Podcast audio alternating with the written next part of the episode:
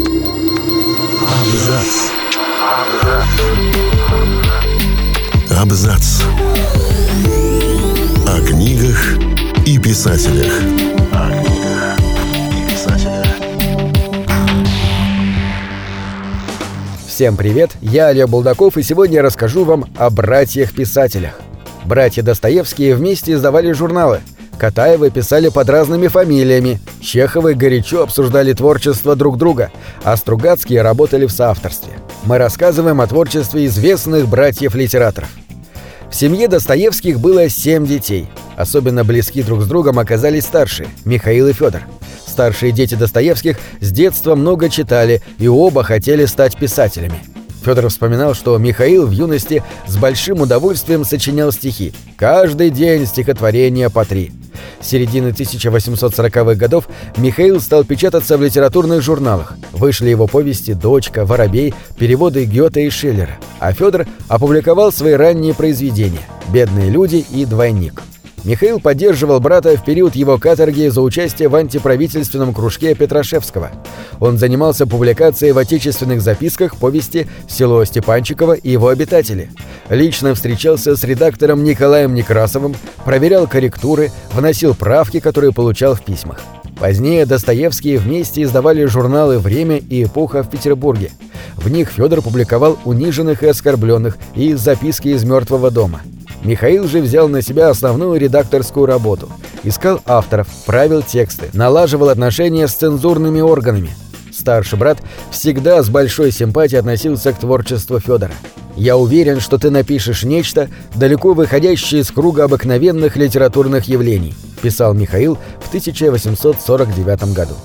Юлий Бунин был на 13 лет старше своего брата Ивана. Он стал известен как редактор журналов «Начало» и «Вестник воспитания», автор публицистических очерков в журналах «Русская мысль», «Вестник Европы», «Русские ведомости». В своих работах он развивал идеи социализма и народничества, критикуя власти и монархический строй. В Москве Юлий распространял запрещенную литературу, призывал крестьян к восстанию, участвовал в студенческих беспорядках, за что был выслан из города в родовое имение Озерки. Там его поразила необразованность Ивана, и он занялся воспитанием брата. Благодаря этим занятиям Иван приобрел широчайший кругозор. Юлий был первым из окружения Ивана, кто разглядел его поэтический дар. Он поощрял увлечение брата творчеством и убедил его отправить стихотворение «Деревенский нищий» в журнал «Родина». Так состоялась первая публикация Ивана Бунина. Юлий ввел будущего классика в литературный мир столицы – Братья вместе работали в журналах, где старший публиковал журналистские очерки, а младший – рассказы и стихи.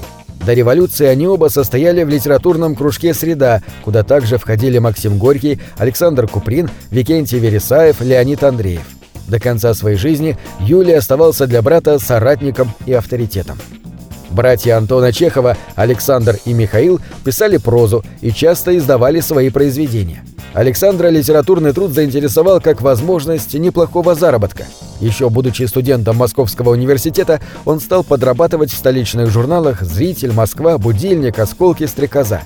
Александр и Антон были очень дружны. Их переписка всегда была полна шуток и взаимных уколов. Александр обращался к брату «Отче Антония» и «Фурор, производящий брат мой Антон», а Антон отвечал ему – уловляющий контрабандистов человека вселенную таможенный брат мой, краснейший из людей, Александр Павлович. В письмах Чеховы постоянно обсуждали, как заработать и в каких журналах выгоднее публиковаться. Михаил Чехов тоже был известен в литературных кругах. Он создавал юмористические рассказы, статьи, очерки, переводил Джека Лондона и Льюиса Кэрролла, работал редактором журнала «Европейская библиотека». Михаилу не суждено было стать великим писателем. Как и Александр, он оставался в тени Антона Чехова, но именно он стал его первым биографом. Катаевы, популярные советские писатели, вошли в историю под разными фамилиями. Старший из братьев, Валентин Катаев, стал известен как романист, автор романа «Белеет парус одинокий». Младший взял псевдоним и прославился как Евгений Петров, соавтор Ильи Ильфа по романам «12 стульев» и «Золотой теленок». Евгений специально работал под вымышленной фамилией, чтобы его не путали с популярным братом.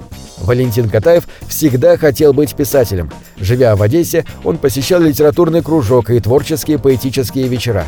Приехав в Москву, стал сотрудничать с журналами, опубликовал очерки о гражданской войне и юмористические статьи. Евгений тоже с детства сочинял рассказы, но о профессии писателя не думал. Он стал младшим следователем в уголовном розыске в Одессе. Валентин уговорил Евгения переехать в Москву, но тот и в столице нашел не менее опасную работу, устроившись надзирателем в Бутырскую тюрьму. Тогда Катаев-старший решил сделать из брата журналиста, пообещав приличный заработок, в разы превышавший жалование надсмотрщика. Несмотря на отказы брата, который утверждал, что не умеет писать, Катаев-старший все же убедил его сочинить первый рассказ.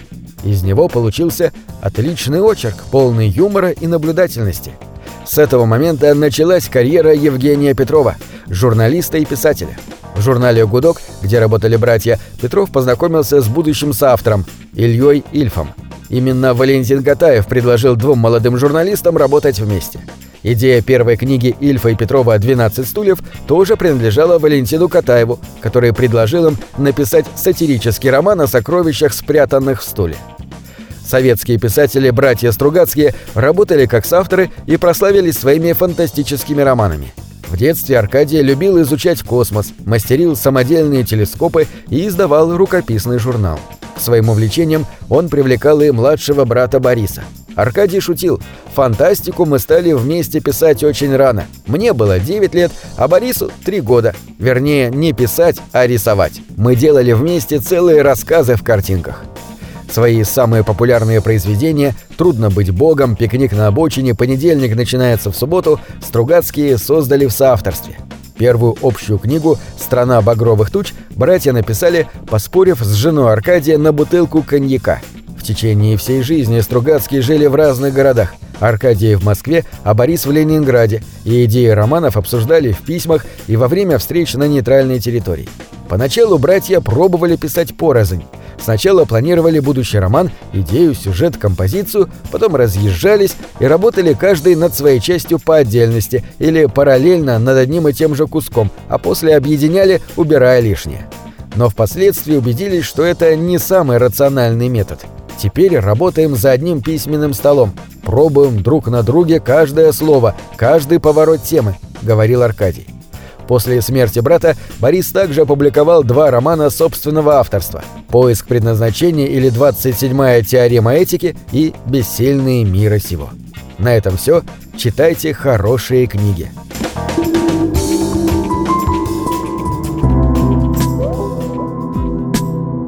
Книги — это двери, выводят тебя из четырех стен — с ними ты проживаешь другие жизни, а свою умножаешь в тысячу раз.